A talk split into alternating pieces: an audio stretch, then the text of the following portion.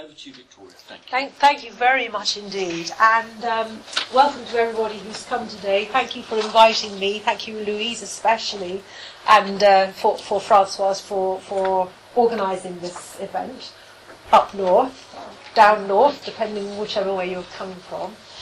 Um, we, we ran this seminar in London back at the beginning of November, and it was very oversubscribed, so we thought it would be a great idea perhaps to run it again later in the year. And we wanted somewhere else to do it that was absolutely not London. And so that was the, the original rationale for, for um, coming to Scotland. And then I think in the meantime, Louise uh, uh, contacted us and said, "How about doing it up, here in Glasgow?" We thought, "Yep, that's that's great." So that's that's really why we are here today. And um, thank you those people who sent in some little responses giving us a little bit of information about yourself. If you haven't done that, that's not a problem at all because we will be research, we, we will be workshopping it a little bit this morning anyway. Um, we've put out a, a schedule there, but it is quite fluid once we get engaged in discussion and interaction and so on, it's a shame to have to curtail that just because our schedule says, you know, a certain amount of time for one thing and then a certain amount for another. So we will keep more or less to schedule, but it really doesn't matter too much um, if we have some movement and some fluidity there. This, this particular topic began for me with my own project um, which was as a, a supervisor and as an examiner of doctoral theses, I became very interested in the whole idea of, of theory, which I do see as something, a very slippery phenomenon, by, by which I mean it's not really easy to pigeonhole it, and it's not even probably a good idea to try to do that theory can be different things at different times, and it overlaps immensely with methodology, with disciplinary areas, with sort of big theory and grand narrative, which is out there in the literature, and the kind of theories and theorizing that we get from practice. So it does mean many different things to, to different people at different times. And um, it was very much from that line of thinking that I got interested in instances where I was supervising or, or where I came across a doctoral thesis which had a very, very sort of powerful theoretical strand to it, I became really curious about how that person arrived at that position, why that particular theorist or why that particular theoretical and methodological positioning as opposed to another. How is that people achieve goodness of fit between their research idea, their original research question, problematic, and where they end up in the thesis, which sometimes takes them somewhere really quite different to what you might have imagined and brings in all sorts of new ideas which certainly weren't evident or obvious in the research question that you start out with, which I guess in most instances is pretty closely related to what we do in our day job. My name is Louise Drumm. I'm a PhD student here in Glasgow Caledonian University. I'm coming towards the end of my second year. I'm full time, so that's a scary sort of thought, kind of heading towards my uh, writing up period next year. Um, so this is the Fisher Price element of today. I'm just going to talk you a little bit through what I've, how I've been sort of, you know, metaphors, struggling, wrestling, um, dealing with theory in my PhD. I'm going to give a little bit of background about what my research question is, the area that I'm looking at, and um, I'm going to talk about a, couple of texts that have been useful to me, um, and I've got some handouts as well, and I'm just going to tell you where I'm at at the moment, and I want to emphasise that it is a journey. Um, it's still in progress. I'm going to talk about things that I don't actually understand, and that you know is obviously a little bit scary for me. Super gentle. But my slides are available um, on SlideShare under that URL. I'm sure we can share that with you digitally as well by email. That's a QR code. If you have a smartphone, you can whip it out and uh, and capture that, and that will get you to there. I'll also tweet them later. That might be the shortest way for you to, to get them. So it's Louise at Louise Drumm, two M's. So, health warnings. This is a work in progress. and um, what I'm saying, uh, I think the thing about I went to the the SRHE um, event uh, this seminar back in November, and even within the months since that point, things have kind of changed an awful lot for me. Um, and some of that as a, as a result of conversations I had during that day, um, which were incredibly useful to me. Um, but a, a, lot of it is about just me kind of working along um, some of the theories that I've, I've, been coming across and trying to apply it to my questions. So all the time I'll try to refer back to my question. Um, the other thing that I'd say about this is that when I started off my PhD, I put in, you know, a proposal and I thought an awful lot about, I've heard about theoretical frameworks and all this stuff and I thought there was some sort of intellectual muscle that I just had underdeveloped, that I, that I needed to get it into the gym and I needed to, you know, bulk up somehow or other on, on this big heavy lifting stuff that I needed to do. And, and what's kind of surprised me about it is that there's been two prongs to this. One's been a sort of emotional journey in terms of like, oh, okay, I can understand that. You know, I'm not the person who, who thinks that, you know, I can't do this. But also, um, there's stuff that I know from my professional background, and sometimes there's a strange synergy that has happened in terms of looking at what my research question is and looking at theory, and then somehow or other, oh, that sort of fits in a way that feels quite nice, a little bit like, not quite a jigsaw, but there's something that I, I kind of knew implicitly that some things kind of panned out a little bit. And then the other times, the other prong to this is the times that your whole world just goes boom like that, and everything's just shaken up in your sort of conceptual framework about how stuff works. Um, is is fundamentally challenged, a little bit like what what, um, what we are talking about this morning. So my research question is: What role does theory play in teaching with digital technologies in universities? So I'm specifically looking at lecturers' use of digital technologies in any shape or form for teaching in universities. Now already I've got the word theory in there, so I've got theory at loads of different levels here. I'm not going to concentrate too much on that, but it does inform the, the sort of theoretical framework that I that I'm developing. So I've got the theories that I'm looking at are things like theories of learning, obviously. So how does it learn? How do people learn? How does it occur? Also theories of teaching. What do people do to enable that to happen?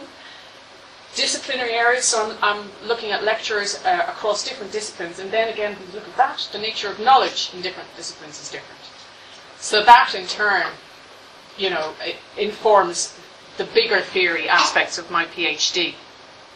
And then theories of technology, of what is, how do we use technology, kind of societal issues in terms of around technology, and does technology have a sort of deterministic aspect to it, um, or is technology neutral? Bringing it into the classroom, does it have what kind of effect does it have, or does it, is there something in technology? Those are all things that actually come, you know, when you when you zoom out a little bit. These are things that inform a theory um, in a bigger level as well, which I'll talk about a little bit later. But just kind of bear those in mind. So, what Victoria was talking about this morning is quite interesting in terms of trying to track back to where it started and what would, what, where did theory come from, and what, what I found useful is to think about the things that I'm not doing. Um, I'm not observing um, or experiencing first-hand lecturers teaching. I'm not looking at my own teaching. I'm not looking at my own lecturing and, and examining that. So I'm at, at a bit of a remove, and already there's a sort of, you know, interpretive fuzz around that area in terms of what am, what am I going to say in terms of if I'm not, how do I examine exactly what I'm researching if I'm not experiencing it directly myself? I'm not looking at things over time. I'm not tracking changes. Um, I'm not looking at a before or after an intervention in terms of teaching. I'm not looking to solve any particular teaching problems or anything like that. I'm, I'm really just looking at um, lecturers' experience and understanding of their own teaching with technologies. And I'm not looking at um, power or um, looking, to, uh, looking at imbalance in power or privileges or seeking change. Not yet, however. I, I realize that you know that has an impact on the kind of bigger theory aspect of my PhD, but that's that's not my question right now. Anyway, we'll see. Maybe next week. So, what I can research, I can look at lecturers how they report their use of digital technologies, how they position themselves in relation to technology generally. So, you know, whether they're saying stuff like, I'm a Luddite or my printer hates me or, you know, I'm a geek and I can, you know, code or whatever. So, um, I'm also looking at how they're presenting their teaching in relation to their discipline. So whether they're saying I'm very typical of my discipline area, or whether I'm um, I'm or I'm in my institution I'm the only person who's doing X, Y, or Z. So how things like the, the, the idea of what knowledge is and what teaching is in their discipline, how that interacts with them, and how that then uh, manifests maybe in, in the, their use of te- choices of technology. So, reading for me is a big cycle. Um, it's an iterative cycle, and I suppose one of the places that I found more in-depth use of theory is in other theses. Um, um, there's various ways of accessing theses. I think Ethos is one of the um, uh, main uh, databases here in the UK that's useful for looking at quite up-to-date theses, but going back several years as well.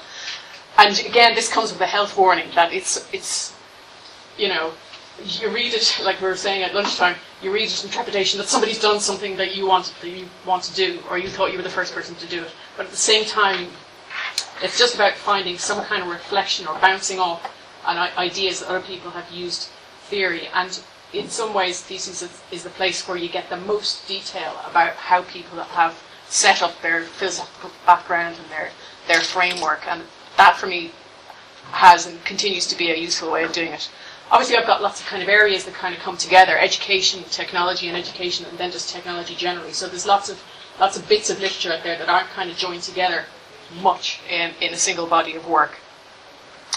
Um, research textbooks. Uh, there's a couple of those that I've been I've been using and I've been going back to uh, continuously.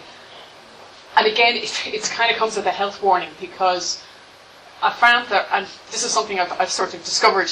Even though it's probably it's not something new, but I've discovered for myself is that everyone's always writing from a particular position, and usually people have a particular position that they have invested in in time and in their careers. So you always have to kind of take a step back and think about what their position this person is putting forward, even in the research textbooks. You know, you might get through a really, really big book, and then there'll be a little paragraph of something that might be relevant to you.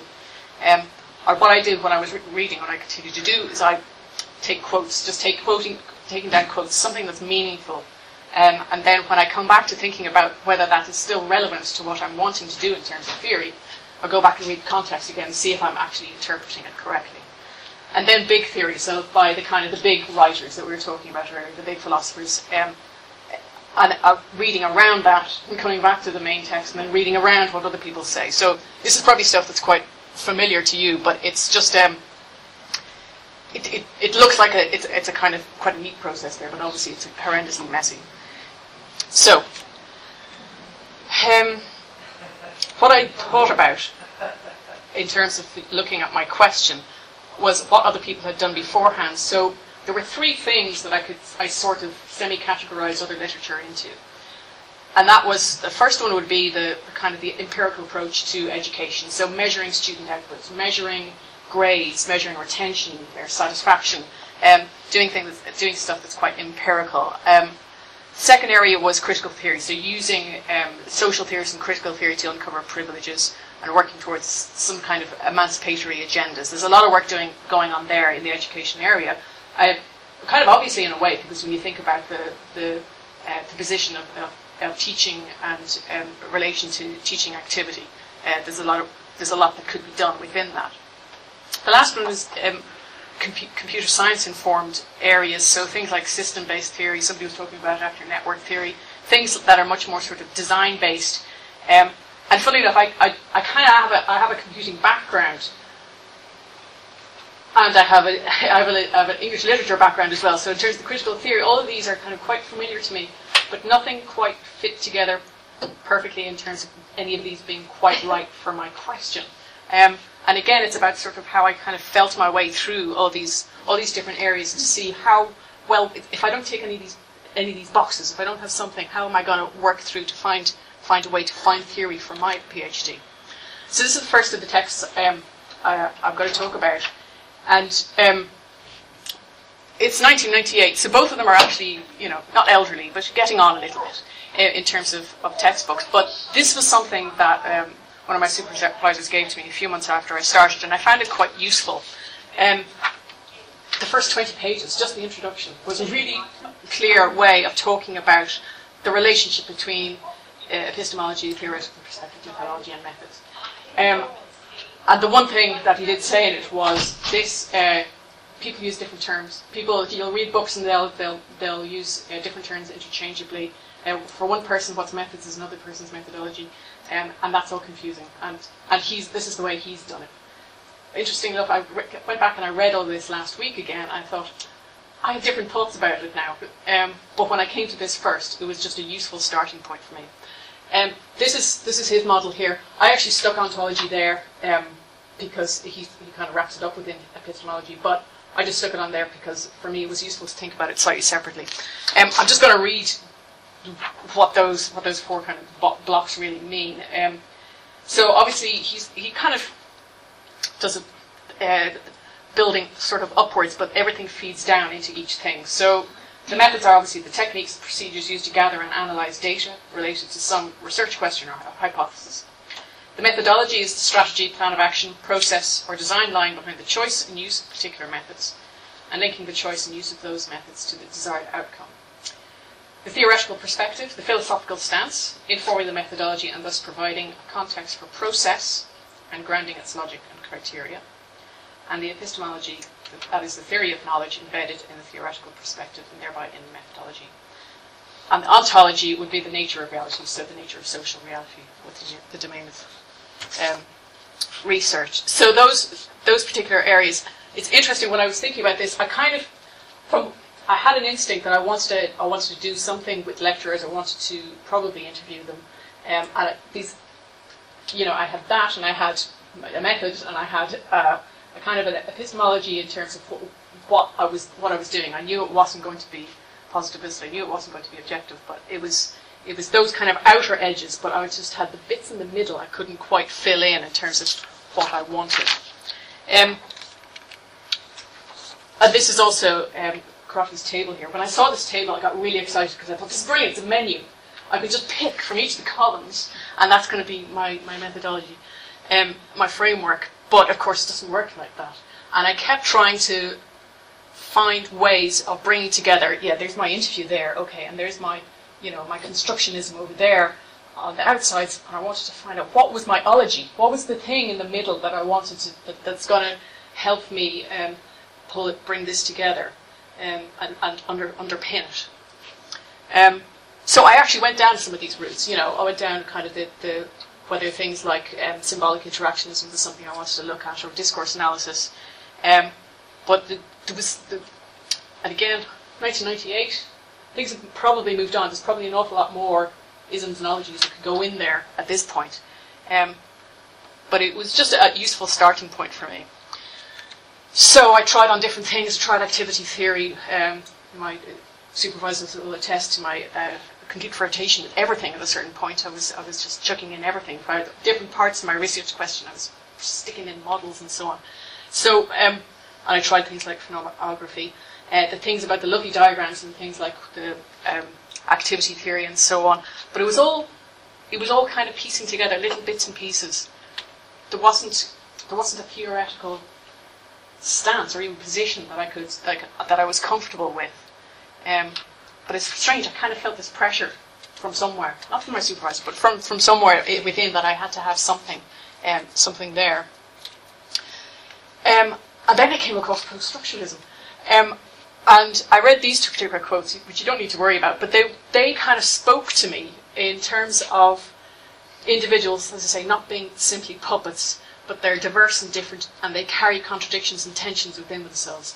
And I knew this about people who lecture. I knew this about people who teach in universities. There's all these pulls in different directions in terms of what, what they're trying to do, how they're negotiating uh, the best interest of the student, the best interest of the, uh, the, the, university, of their discipline, um, of their own research, and things like that. There's all these different things. And I thought that somehow explains things in a more complex way. Um, and somehow or other that that spoke to me.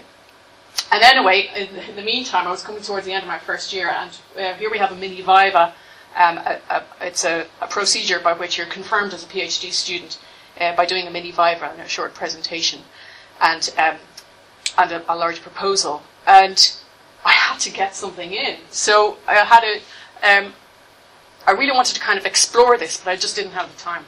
So as it was, it was sandwiched in, and quite rightly, it was pointed out that it wasn't really coherent in terms of the way that my uh, my proposal was going. Um, but I, I, since that point, I, have you know thought further about it and done more reading and so on in a more reflective way. And at that time as well, what was very useful about that is I had to put in this proposal and I had to had to write it all out. Um, but I, I, I also wrote out that I did, you know, how I didn't understand it and how it didn't hang together. Um, this is the second text I'd recommend. Um, Burrell and Morgan, 1979. The vintages are getting more special. Um, so this was sociological par- paradigms and organisational analysis. Um, a title I wouldn't have kind of gone to the library and deliberately looked up by any means, but it was actually the guy I was sitting beside in the seminar in November who recommended this to me. Um, and there's a, a, couple of slides on this that I'd like to um, I'd like to share with you. Again, it's just a different take on the same things that Crotty had. Um, so we've got you know your your different continuums here, and they build up into into some paradigms later.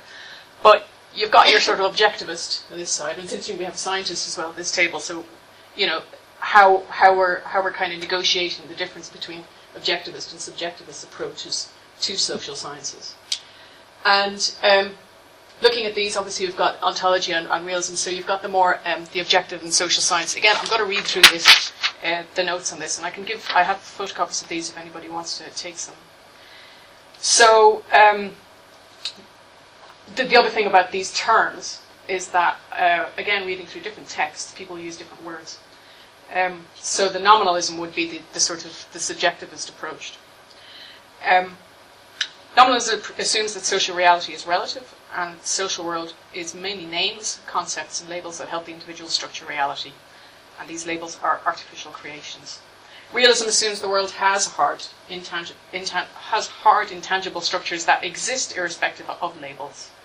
The social world exists separate from the individual's perception. that The social world exists as strongly as the physical world. And on the epistemological um, axis there, Positivists believe that one can seek to explain and predict what happens in the social world by searching for patterns and relationships in between. They believe one can develop hypotheses and test them, and knowledge is a cumulative process. Anti-positivists, the other end, reject the observing that observing behaviour can help one understand it. One must experience directly. They reject that social sciences can create true objective knowledge of any kind. So, in terms of me, I would say, yeah, I'm, I'm kind of definitely on this side of ontology. In terms of epistemology, you know, you've kind of got grades here, things like post-positivism, post-positivism and um, non-positivistic aspects. So, you know, the, the, again, these are continuums, uh, which is quite useful.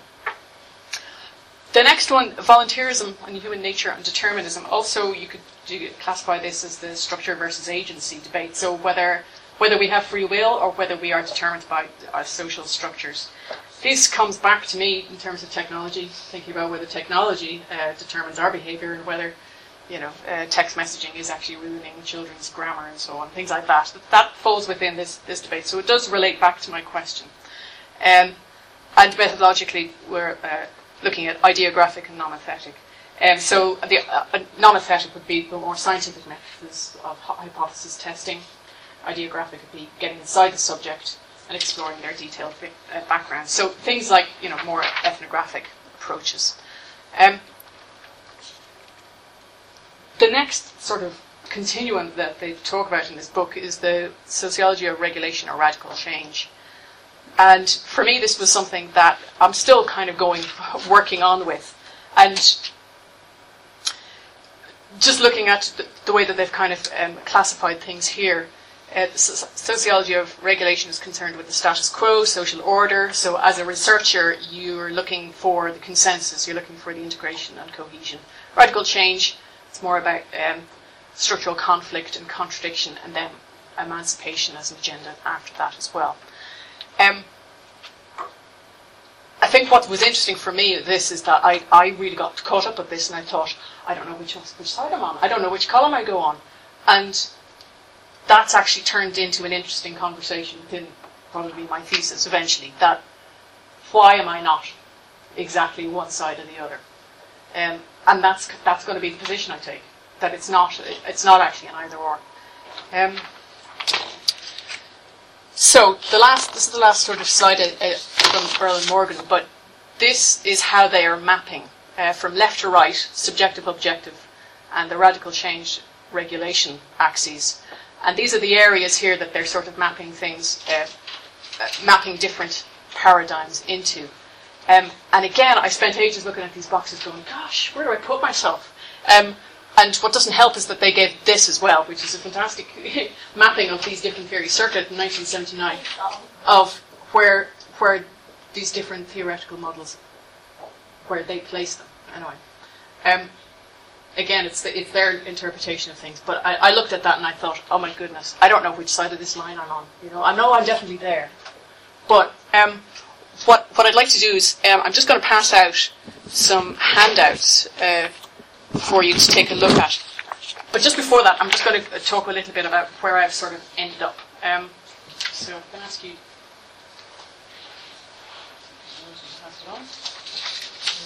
So all of that, those two books will be on these pieces of paper, and I'll. It is one each. Okay. Uh, or they, that's a different one. Sorry. Right. So where I've sort of ended up. Um, back in January, the 12th of January, it was about half 11 in the morning, I was sitting in the University of Edinburgh Library, and I know exactly the place I was sitting. And I was reading, rereading, not just reading, rereading a, a article on um, education and school education, which of course isn't what I'm interested in. But they were talking about how they were using um, rhizome theory as a way of exploring um, different approaches to teaching in Australia, I think it was. And I had come across rhizomatic learning a few times before. This is um, the idea that as an adult learner, you work organically, um, dynamically, uh, in, a, in a way that's very much self directed. And um, it's an interesting concept because it's been applied to MOOCs. Um, but it's, it's applied to it's the idea of kind of in opposition to your general structured learning where you have an exam at the end or you have a particular assessment or you have a particular curriculum that you're that you're trying to fulfill. Um, rhizom, rhizomatic learning is much more about the, the individual learner creating their own pathway. So I was reading about that and then I realized, oh, hang on, there's a whole big French philosophy thing going on behind that that I didn't, I didn't know about. And this was Deleuze and Guattari, um, who worked together on this book um, during the 70s. Uh, I published in 1980 and then translated into English in 1987. And um, it suddenly captured something for me that, that I was looking for in terms of um, the chaos, chaotic and highly connected nature of teaching. As teachers, you know, we are uh, ongoing learners as well, so it maps quite neatly into rhizomatic learning. But the idea of rhizome is the idea of knowledge being something which is uh, sort of chaotic, it's, it's connected, and it's very much in opposition to a more hierarchical structure, maybe the way Western sort of thinking has been about knowledge. So the hierarchical structure, of course, is symbolized by the tree. So growth comes from a root to uh, the, through the stem out into branches, and it follows a set pattern. A tree, you know, will branch out in a, in a binary way. Um, and the rhizome is something that is quite uh, different in the way that it grows. It grows underground. Um, it's a it's a weed. It, it's um, something which is quite dynamic. It creates its own pathways. It goes around obstacles. And all this started chiming with me in terms of the way that lecturers operate. They go around obstacles all the time. Teachers find ways around um, system, systems or structures within universities. They'll find ways to do things that are efficient or uh, will enable the learner to uh, achieve learning outcomes. Um, and it just seemed to me something that fit together. And then I started reading around it, and I still don't have a handle on it. But it's it's it's a starting point for me in terms of thinking about a, a bigger theory, and it maps quite neatly into this is my kind of my table of how I've kind of mapped out my research questions, ontology, epistemology, theoretical framework, and rhizome theory seems to fit into um, the theories of of uh, uh, knowledge and reality. So knowledge is rhizomatic, rhizomatic theory in opposition to the, the sociology of regulation. So I'm, I'm finding my position on those maps. Um, and then using the rhizomatic, using it as a lens to explore um, teaching uh, using digital technologies. So that's, that's kind of where I'm at at the moment. Um, uh, but I'm by no means an expert in any of it. What I've just given out to you there, you should have two sheets of paper each. Is that right? Everyone got some? So um, uh, the first the first sheet has got the the, the Crotty uh, diagram on it, and the second one has got um, the yeah the, the four paradigms and stuff. And just I suppose uh, uh, for yourselves for the first few minutes, we've got, we've got about 15 minutes for this. Maybe just have a look at those and see if if there are gaps in where you're at with your own research. If there's certain areas that you think that you, know that this might is this helping you to think about it, or is it uh, are there particular areas that you'd map yourself in terms of the paradigm, um, the four paradigms, and then just uh, turn to your neighbour and, and have a discussion, explain to each other about what your gaps are or where you think you're positioning yourself at this point in time. Okay, we've got uh, 15 minutes for that. Come back and some feedback.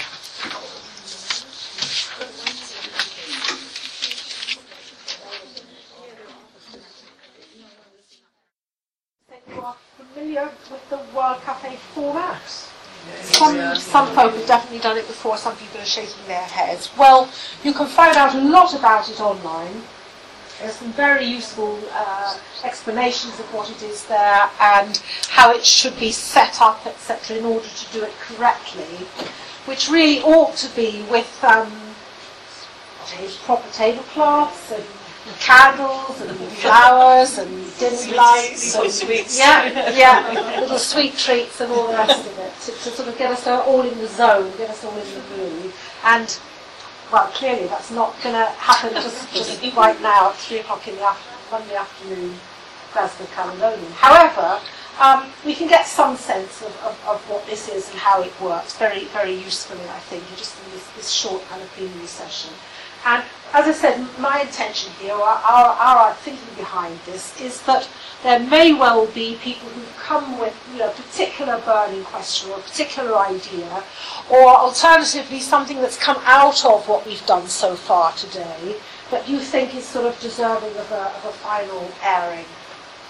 And therefore, um, what, I, what I'm proposing is that you put forward a single question for each of these four tables. One, so we just want four questions or four observations all together, which we will write on our tablecloth, and you will then gravitate to the one that interests you the most, and you will discuss that particular question. And as you are doing so, you will make notes on what you're talking about on your tablecloth. And then when you've had enough of that question, you move to another one and to another one. So everybody kind of just drifts around and adds their bit of like graffiti on the wall, really, or literally, you know, on a, on a napkin, on the back of a fag packet, um, writes down their own particular thoughts, their ideas, or something someone else has said which is of interest to them. So we just need then four quest- four remaining questions, four outstanding questions that you would like to hear people's views on. We, we only need to do one at each table. We just need four questions altogether. They can come from any, anybody. Yeah. Yes. Um, do you how you reconcile different theoretical perspectives within your work? How do you reconcile? You would have one at hand. Okay. How, don't answer it yet. How do you reconcile different theoretical perspectives within your research? Okay, someone who's got decent handwriting, can jot that one down here. How do we reconcile different perspectives within our We're stealing your question now. Okay, so that's one question. Fantastic. The question for this tablecloth here might be